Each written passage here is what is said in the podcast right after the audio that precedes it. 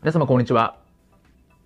弁護士をしております。中野秀俊と申します。今日のテーマなんですけれども、これさえ飲めばシミが消える。これって OK ですか？というテーマでお話をしたいというふうに思います。これでご質問いただきまして、例えばサプリとかが有名だと思うんですけど、これを飲めばシミが消えますみたいな。ここれっていいの？っていう話なんですね。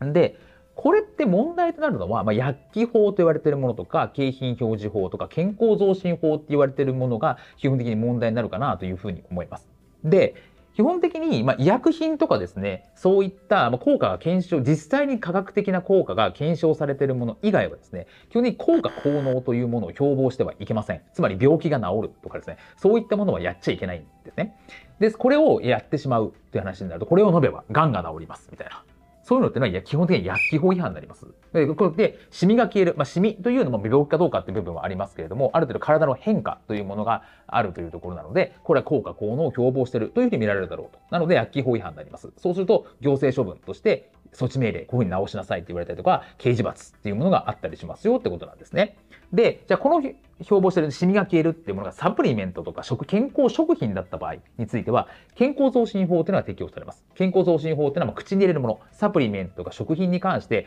その健康に関して人を誤認させるものについて、表示をした場合については、これは法律違反になって行政指導というのが加わりますと。まあ、行政指導して、ま、公表されてしまうってことがありますよね。この会社はこういうことやってましたよってことがネットで大々的に出てしまうっていうことがありますというところなので、まあ、サプリメントとか健康食品みたいな会社さんは、これは十分注意が必要。あとは、景品表示法のところで、有料誤認表示といって、まあ、これさえ飲めばシミが治るっていうことは、基本ありえないわけですよね。例えば生活習慣の問題もあるでしょうし、いろんな要素が絡み合って消えるというわけであって、これさえ飲めば大丈夫だよっていうのは基本、それは有料誤認。つまり、これは著しくいいものだ。事実と違うものだ。事実と違くていいものだっていうふうに捉えられてしまいますというところなので、景品表示情報違反の場合は措置命令といってこういうふうに直しなさいと言われたり、課徴金といって、まあ、行政が罰金みたいなものを課せられる。可能性がある。これ売上の3%とかなので結構大きいですよね。で、あとは刑事罰があったりするというところになるわけです。で、えー、景品表示法の改正でいきなり刑事罰とかも適用